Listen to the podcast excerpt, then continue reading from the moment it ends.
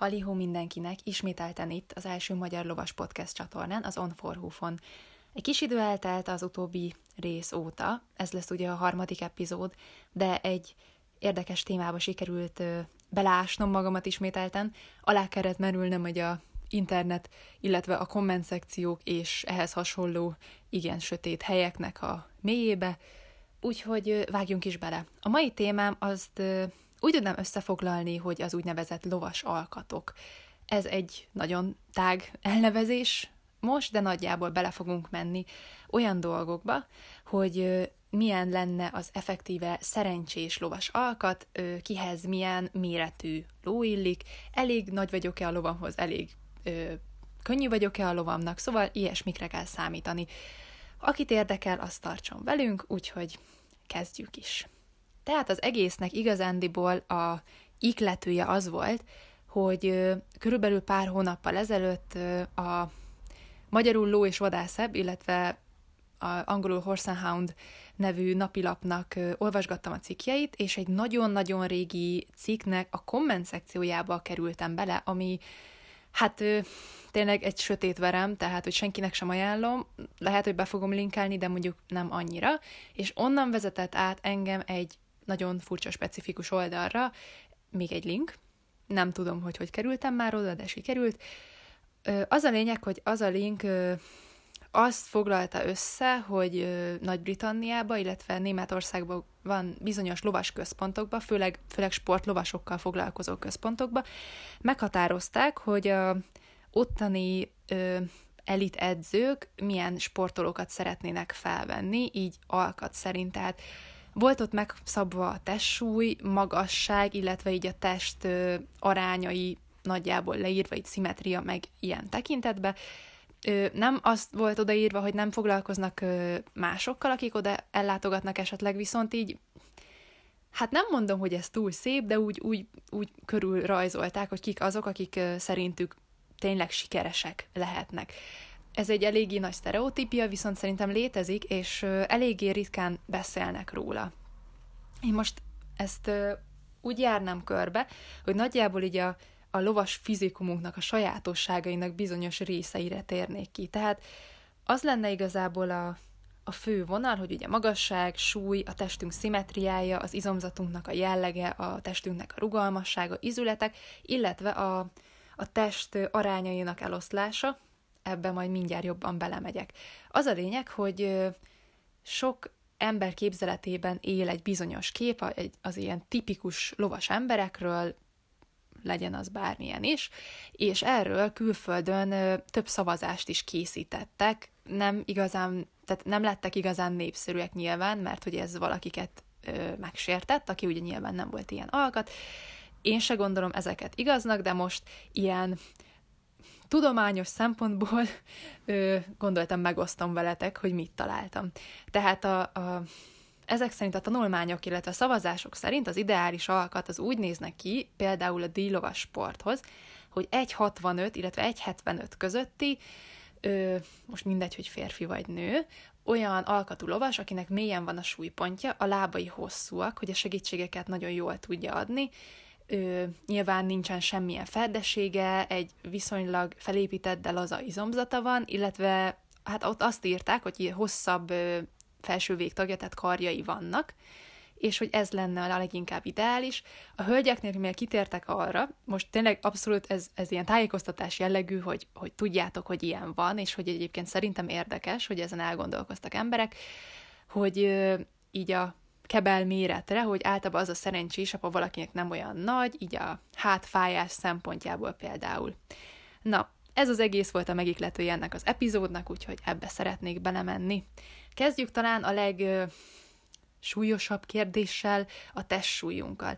Tehát azt szokták mondani, hogy elvileg ö, a lovak fizikumát vizsgálva az lenne nekik a legkényelmes, és úgy tudnának a legjobban ö, funkcionálni a lovaglás közben, hogyha a, egy olyan lovas kéne vinniük, aki az ő testsúlyuknak a 10, 15, maximum 20%-át teszi ki. Nyilván ez most nagyon sok dologtól függ, úgyhogy részletekbe nem annyira belemenve, ugye függ a lónak az edzési cég, eh, néha nem tudok beszélni, tehát hogy ezt, ezt tényleg nézzétek el. Tehát az edzettségi állapotától, az izomzatától, attól, hogy ez a lovas tényleg mondjuk azt a 80 kilót, legyen mondjuk egy felnőtt férfi lovas, azt hogyan használja, tehát tudja magát tartani, vagy, vagy nem tudja még, nyilván ez függ ezektől a dolgoktól. Tehát például attól, hogy valakinek nincs olyan izomzata még, és pattog a ló hátán, az a 80 kiló úgymond szinte élettelen súly, az, az fájni fog a lónak, viszont ha ugyanez a 80 kilós ember, ez tudja magát ö, tartani, és, és megfelelő módon pozícionálni, akkor az nem fog. Tehát ilyesmibe kell gondolkozni. A lovas fórumokon és minden lovardában kimondatlanul megjelenik az a dolog, és most ez a tényleg, tényleg ezt mindig el fogom mondani, senki se sértődjön meg, hogy egy bizonyos testsúly felett nem szívesen lovagoltatnak, például most lovasiskolákra gondolok, tehát tényleg sarkítva, mert ö, tudják, hogy ez esetleg az állatoknak ö, ártalmas tud lenni, meg nyilván egy bizonyos edzettségi szint alatt a lovasnak se lesz olyan jellegű sikerélménye. Miért is érdekes ez? Most térjünk ki arra, hogy mondjuk valaki egy bizonyos súlyhatár felett szeretne magának saját lovat vásárolni. Tehát neki ez egy nagyon-nagyon fontos szempont lesz, hogyha mondjuk ő egy nehezebb alkat, akkor mondjuk válasszon magának, ezt szokták mondani, egy sodrot, vagy egy, egy akár egy hidegvérű lovat. De ez akkor ütközik így eléggé csúnya ellentmondásokba, amikor mondjuk a, a, az adott lovas szeretne tényleg például egy diugrató versenyen részt venni, nyilván megteheti, de hogy ez ö, mindkettőjük számára sokkal-sokkal nehezebb lesz, mint az, aki, aki más alkattal rendelkezik, és egy jobb párosítással. Ennek ellenére én nem gondolom, hogy tényleg normális keretek között meg kell szabni ezt a határt, mert minden lovasnak az alkatához tudnánk igazándiból lovat párosítani, csak itt is azt kéne tisztázni mindenkivel, csak sokkal nyíltabban, mint ahogy itthon megy. Szóval nem ez a picit duci lány mögött, a háta mögött sustorgunk, hanem megmondjuk, hogy figyelj, ez és ez van. Tehát azt kéne tisztázni, hogy a jelenlegi állapotban mi az, ami elérhető cél, mi az, ami működőképes szerintünk. Az a baj, hogy egy picit én úgy látom, hogy ez az őszinteség ö, sok oktatónál, meg edzőnél ö, hiányos tud lenni, főleg ebben a kérdésben, főleg női lovasoknál. Nem akarunk senkit megbántani, de, de hogy, hogy igazából erről lehetne beszélni, és, és nagyon jó lenne.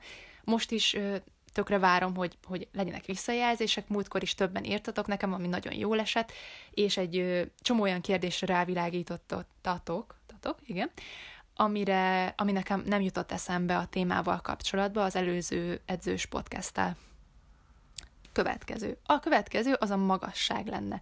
Én, mint egy nagyon magas lovas, ezt így nagyon durván megélem, úgyhogy igen.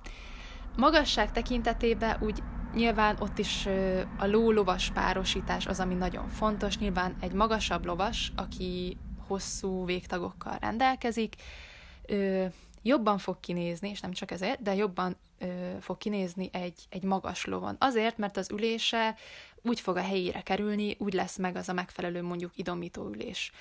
Ö, mint például egy alacsony lovon, ahol tegyük fel, hogy egy magas lovas ül egy pónin, ezt, ezt igen, én is első kézből tapasztaltam, és szerintem sok magas társam, ha mondhatom így, hogy előfordul az, hogy a csizmád lelóg a lóhasa alá, és nem tudsz csizma segítséget adni rendesen, vagy így elég nehezen, mert hogy fel kell húzzad. Na most hát ez egyrészt vicces, más, másrészt kellemetlen, de persze ezt is meg kell tudni oldani, ha már úgy oda kerültél valamilyen okból kifolyólag, ebben nem menjünk bele, de nyilván ez egy tök nehezített körülmény. Vagy van egy kedves barátnőm, aki egyébként egy ügyes lovas, viszont elég alacsony, és ahová járt lovagolni, ott kifejezetten, hát hozzá képes magas ö, lovak voltak, ami azt eredményezte, hogy neki nem sokkal lógott a nyeregszárny alá a kengyele, mivel hogy nem volt hosszú a lába, és ezeket a nagy, masszív lovakat nagyon nehezen tudta ellovagolni, vagy egyáltalán nem, teljesen össze volt omolva emiatt, hogy úristen, nem tud semmit, egészen addig a pontig, amíg át nem ültették egy pónira, egyébként egy, egy Welsh póni volt, aminek tök jó alkata volt, és, és teljesen összeillettek, és, és ugyanazokat a feladatokat ezerszer jobban elsajátította. Tehát, hogyha valaki ugyanebben a cipőben jár, mint ez a, ez a barátnőm, és szerintem sokan vannak így, főleg aki mondjuk lovas iskolába lovakol, vagy, vagy nem gondolt át ezt az egészet még rendesen, Ez egy fontos tényező, de úgy tényleg. Sok helyen csinálják azt, hogy megjön a XY, és ültessük fel a mondjuk úgy, hogy a csillagra, mert hogy ő még soha nem ült rajta, vagy, vagy mondjuk pont az a ló lesz a szabad, de ez lehet, hogy egyáltalán nem lesz jó annak a lovasnak. Erre jöhet az, hogy tényleg egy, egy ügyes lovas minden lovat el tud lovagolni, persze, ez, ez, én ezt meg tudom érteni, és igaznak gondolom, viszont fontos lenne azt elgondolni, hogy sokkal több munkája van benne, hogyha alkatilag ők nem passzolnak. És itt jön a következő rész, a szimetria. Ugye előbb beszéltünk arra, hogy külföldön erre felállítottak egy ilyen képzeletbeli dolgot, ami így el van rugaszkodva a, maga, a, a valóságtól, és ö, valószínűleg tehát kevés, aki valóban tényleg teljesen tökéletesen ilyen, de hogy, hogy létezik egy ilyen képzeletbeli lovas, mondjuk úgy. Ez még elég viccesen hangzott, nem mindegy.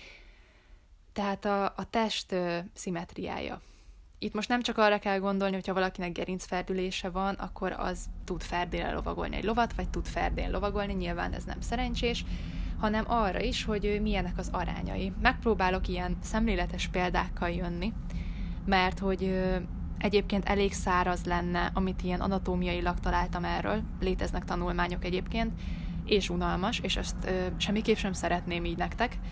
Tehát például, hogyha van egy olyan lovasunk, egy mondjuk átlag magasságú, átlag testsúlyú lovasunk, akinek rövidebbek a karjai. Nyilván ez ő, ő ezt nem veszi észre alapvetően, és jó esetben az edzőjének észre kéne vennie, és azt mondják neki mindig, hogy vegye rövidebbre a szárat, viszont ahogy ezt megteszi, valahogy előrébb dől. Tehát egy merev izomzattal, merev izületekkel is rendelkezik mindehez. Ezen ugye lehet javítani, de igen, ezzel.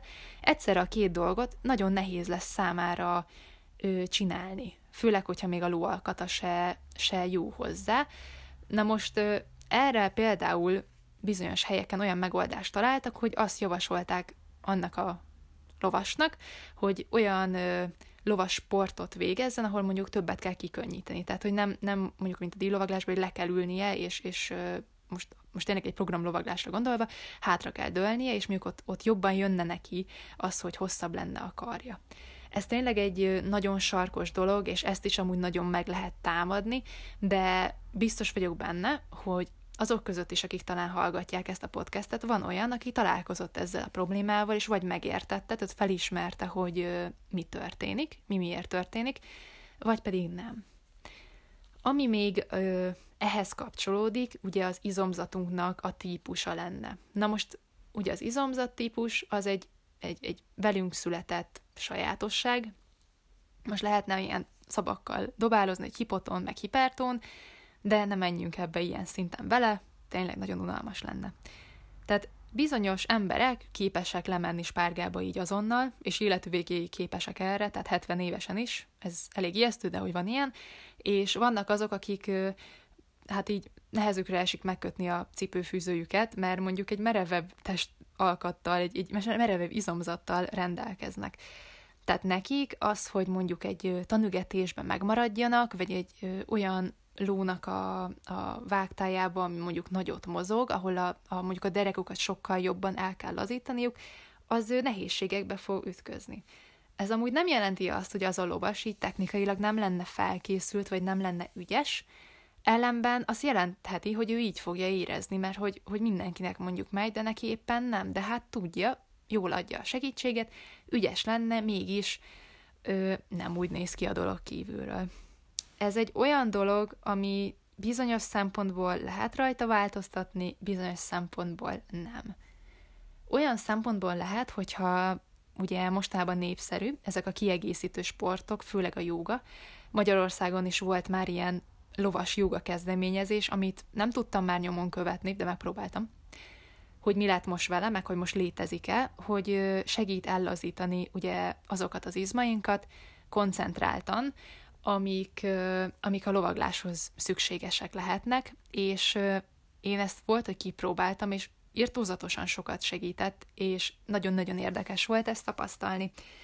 Nem tudom tényleg, hogy itthon mennyire elérhető, meg ez nem egy reklámfelület, sem most, sem máskor, tényleg, de a kis ismert videó megosztó oldalom, ha valakit érdekel, az rá tud keresni, magyarul úgy emlékszem, hogy nincs, de angolul már lehet találni erre vonatkozó videókat.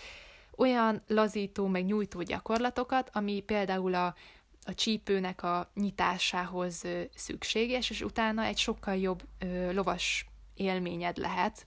Tehát tényleg ez, ez egy szerintem egy nagyon fontos szempont, amit sok oktató és sok lovas így nem, nem oszt meg egymással. Pedig, pedig lehet, hogy a, hogyha van valamilyen lovaglással kapcsolatos problémád, és most tényleg nem a ló, nem a ló a lényeg, csak a lovas, tudom, hogy ilyen nincs, de most tekintsük így, ö, akkor ez meg tudná oldani, hogyha egy ilyen apró dolgot, hogy a, a saját testednek az ilyen fajta ismerete, az, az, az lehet, hogy meg tudná oldani azt a problémát, amivel éppen küzdesz. Ami még fontos lehet, az ugye a lovasnak a lóra gyakorolt befolyása gyakorlatilag. Tehát itt is a test arányokról van szó. Ha most példa, megint egy példával élek, tényleg ez a legegyszerűbb, azzal élünk, hogy valakinek nagyon hosszúak a lábai, és mélyen van a súlypontja, őket, őket effektíve, ha ez tényleg így van, nehezebb kiütni egy, egy mondjuk egy megugrásnak a nyerekből, meg ö, alapvetően tényleg a nagyobb felület miatt elképzelhető, hogy jobban tudják adni a, a csizma segítségeket. Ugye itt figyel be ez az előbb említett ferdeség is, hogyha valaki ferde, és ezt egyébként érdemes hát így rendszeresen ellenőrizni, ellenőriztetni orvosokkal, rögtön nem, nem egy olyan lovaglást tud nyújtani igazándiból. Ami ehhez még kapcsolódik, és, és szerintem szintén egy érdekes dolog, az a szihés szihés dolgok. Lesz majd erre egy külön rész, amit egy szintén kedves ismerősömmel szeretnék megcsinálni. Az a lényeg, hogy ugye mindenkinek volt már effektíve negatívabb lovas tapasztalata, tehát így kevésbé szépen megfogalmazva, elég gyorsan sikerült egy ilyen talaj mintavételt eszközölnie lóval vagy ló nélkül, megszabadulni a, a jószágtól, és elképzelhető, hogy mondjuk jobban megütötte magát. Na most az ilyen lovasoknál, mivel én is jártam ilyen cipőbe, ez sokszor csinál egy olyan mentális terhet, hogy amikor visszaülsz, és mondjuk hasonló szituációba kerülsz, akkor teljesen tudattalanul megváltozik az ülésed, és az izmaid megfeszülnek, és a ló ugye ezt megérzi, és ő is rögtön, tehát egy, egy ilyen félelmi helyzetbe kerül, mert azt gondolja, hogy valami miatt aggódnia kell, és simán lehet, hogy emiatt esel le ismételten, és ütöd meg magad ismételten. Igen, esni is meg kell tanulni, és az esések nagy részéből tényleg semmi bajod nem lehet, de hogy fontos, hogy tekintettel legyünk azokra a, a lovastársainkra, akár edzőként, akár tényleg így csak így ismerősként, aki mondjuk megélt egy, egy nagyon súlyos balesetet, és utána ül vissza a lóra. Hogy miért fontos ez ide?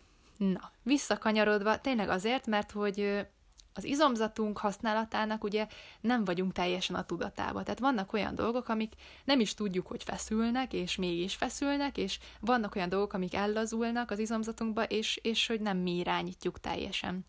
A testtudatunk az a fogalom, ami köré ez az egész épül, hogy mennyire tudjuk, hogy a saját testünk hogyan, hogyan működik, és nyilván egy teljesen tudatos lovas tud ő teljesen tudatosan lovagolni egy lovat úgy, hogy tudja, hogy hol vannak a lábai, tudja, hogy irányítsa, tudja, hogy pontosan mit csináljon. Ez, ez egy nagyon hosszú folyamat, hogy valaki eljusson odáig, hogy, hogy ennyire ügyes legyen, és az izmait ennyire tudja kontrollálni. Igazából itt figyel még be, mint egy ilyen utolsó tényező, és azután nagyjából le is fogom zárni ezt a témát, az az egyensúlynak a szerepe. Egyébként kiderítették, hogy ez is már egy genetikailag meghatározott tényező, az, hogy ki milyen egyensúlyjal rendelkezik. Ez abszolút fejleszthető, és nagyon fontos is fejleszteni, nem csak ebben a sportágban, hanem mindegyikbe. Például mondjuk a műkorcsolyázóknál ez, ez egy ilyen nagyon sarkallatos pont tud lenni, és a lovasoknál is. Ugyanis, hogyha te egy teljes egyensúlyban vagy, a saját testedbe, úgyhogy mondjuk nem ülsz lovon, úgy tudsz ö, alkalmazkodni ahhoz, hogy a lovad milyen egyensúlyi állapotban van. Tehát igazából ugye egy közös egyensúlyi helyzetbe fogtok odafent kerülni, és ö, ez, ez nagyon sok dolgot eldönt, tehát a kommunikációtokat, a munkátoknak a minőségét, és bizony tényleg számít az, hogy, hogy tudsz egy lábon állni, meg ilyenek. Tehát nyilván, nyilván nem itt a állapotban, de egy alapvetően ez is szintén egy vicces példa, de fontos lesz, és nem is, lehet, hogy nem is gondolod végig, hogy mennyire lényeges, amikor lóra ülés előtt elkezdesz bemelegíteni, és így borulsz jobbra-balra, mert ma nem egészen úgy vagy, ahogy szoktál, mert ugye mindenkivel van ilyen, és már pedig ez, befo- tehát ez befolyásolja majd azt, hogy, hogy hogyan fogsz viselkedni a nyerekben. Ugye igazándiból ennek a testtudatnak, mint érzéknek a fejlesztése nyilván azzal történhet, hogyha nagyon sok időt töltesz nyerekben, nagyon sokféle lovat lovagolsz, ezáltal fogsz rájönni arra, hogy melyek azok a lovak, amik számodra kényelmesek, melyek azok a mozgások, amihez te alkalmazkodni tudsz, és és hogy milyen mennyiségű munka az, amit a te izomzatod jelenleg végezni tud. Itt még egy ilyen kis érdekesség lehet az a nyeregnek a típusa, illetve a nyeregnek az illesztése. Erről is lesz külön rész. Nyilván ott szakemberrel fogok beszélgetni erről, én már tökre várom, hogy azt is kirakassam nektek. Igazándiból itt, itt ez nagyon specifikus. Szóval nyilván a a lóra illeszkednie kell a nyeregnek, de nagyon sok helyen ez sincs, de a lovashoz is illeszkednie kell egy nyeregnek. Hogyha saját lovad van és saját nyerged, akkor össze tudod ezt a kettőt fésülni úgy, hogy működőképes legyen, de ha mondjuk egy lovardába, lovasiskolába edzésre jársz, ahol csak ugye beleülsz egy adott lónak a nyergébe, az lehet, hogy egyébként marhára nem lesz neked jó. Tehát mondjuk lehet, hogy hosszú lábad van, de a nyeregszány rövid. És ilyenkor szokott az a dolog ö, megtörténni, hogy nem tudja jól stabilizálni a, a lovas az alsó végtagját, és mondjuk könnyűgetés közben ö, az alsó lábszára az, az úgy mozog, ahogy annak nem kéne. Ez persze lehet mástól is, és nem kéne semmiképp se, hogy így legyen, de viszont, viszont ez megtörténhet. Van olyan lovas, akinek szüksége van ahhoz, hogy, hogy jól érezze magát a nyerekbe, a magas tértámasztra. Lehet, lehet ezeket a dolgokat ugye így nézni, meg az, hogy milyen, tehát hogy éppen milyen ülés típust alkalmazol, hogy ugye kikönnyítesz, vagy, vagy három pontosba ugye ellentülsz a nyerekben. Most ezeket félretéve nézzük ezt. Olyat is láttam, ahol a nyereg hát nagyon furcsán illeszkedett alóra, nem tudom, hogy az jó volt-e, de most ez nem annyira lényeg. Igazából az előső nyerekkápa az nagyon magasan volt, és emiatt a, a lovas állandóan azt érezt, hogy ő hanyat esik, és a lába meg előre fog menni. És lehet, hogy ez ez kívülről ott éppen látszott, de sokan mondták, tehát sokan mesélték, és ez így, így nagyon, nagyon sok ismerőstől elhangzott, hogy azt érezt, hogy állandóan hanyat esik a nyerekbe, de hát kívülről nem látszik, a lónak nincs vele baja, akkor mégis mi a probléma? Na hát kérlek, az a probléma, hogy ez a nyereg az neked nem jó. Lehet, hogy a lónak se, de neked semmiképpen sem. Ami érdekes lehet még, fú, én ezt a kifejezést nagyon sokat használom, úgyhogy majd megpróbálok leszokni róla, de, de még bele kell jönnöm, úgyhogy ne haragudjatok az a nyeregnek a mérete. Ugye, ha jól tudom, ezt szólban adják meg, meg vannak típusuk, azt hiszem a kifferiem, ahol ö, ilyen egyes, kettes, hármas számozással, hogy milyen, hát, hogy mondjam ezt szépen, milyen combnak, meg milyen fenéknek van az méretezve. Ugye, ha te egy nagy lovon ülsz, és mondjuk vékony vagy, akkor neked valószínűleg egy ilyen 16-os, 16 és feles nyereg lenne a jó, de a lóra meg mondjuk egy 18-as jó. Nyilván ennek is a legmélyebb pontján fog szülni, viszont lehet, hogy lötyögni fogsz benne, mert nem lesz kényelmes. Ez egyébként szerintem simán elképzelhető. Vagy a másik eset, amikor mondjuk beleültetnek egy 16-os nyerekbe, és neked egy picit nagyobb a feneked annál, és hát így, így úgy érzed, hogy ez neked így nagyon nem lesz jó, mert kifolysz oldalra, abban te nem fogsz tudni úgy dolgozni. Plusz egyrészt nem is lesz egyik se esztétikus, de ez a legutolsó szempont, de, de neked ez, ez egy tök nagy hátrány lesz. És akkor itt még szintén, szintén hozzá lehet tenni azt a dolgot, hogyha van a csípődbe ferdeség, és ez, mivel ugye aszimmetrikusak vagyunk valamilyen szinten mindannyian, ez, ez ott is, ott is nagyon-nagyon fontos tényező tud lenni. Plusz ugye itt a kengyel hossz az, amit, amit ö, bele tudunk venni, de ez annyira, en, annyira egyén függő megint, hogy, hogy ebbe viszont nem szeretnék igazándiból belemenni. Na igen, most itt volt egy vágás, úgyhogy lehet, hogy lesz egy Két perces néma csönd, de senki se lepődjön meg rajta. Szerintem belementem ebbe a kenyeres témába mégis, és nem kellett volna. Szóval igazából ennyi lenne a mai kis beszélgetés, illetve hát ez egyelőre egy monológ, de ne aggódjatok, a következő részek, a következő három-négy részben már nem egyedül fogok hozzátok szólni, hanem meghívott vendéggel, mindegyik szakember lesz, mindegyik ők nagyon érdekes dolgokat hajt végre a mindennapjaiba, mind lovasok nyilvánvalóan, úgyhogy Hát igen, rengeteg izgalmas dolog áll előttünk, remélem, hogy velem tartotok, és remélem, hogy megosztjátok tényleg az észrevételeiteket. Abszolút lehet, tényleg annyi, hogy kultúrát formába, ha bár ebből még nekem nem volt problémám, de azért, hát ez lehet, hogy fontos megemlíteni.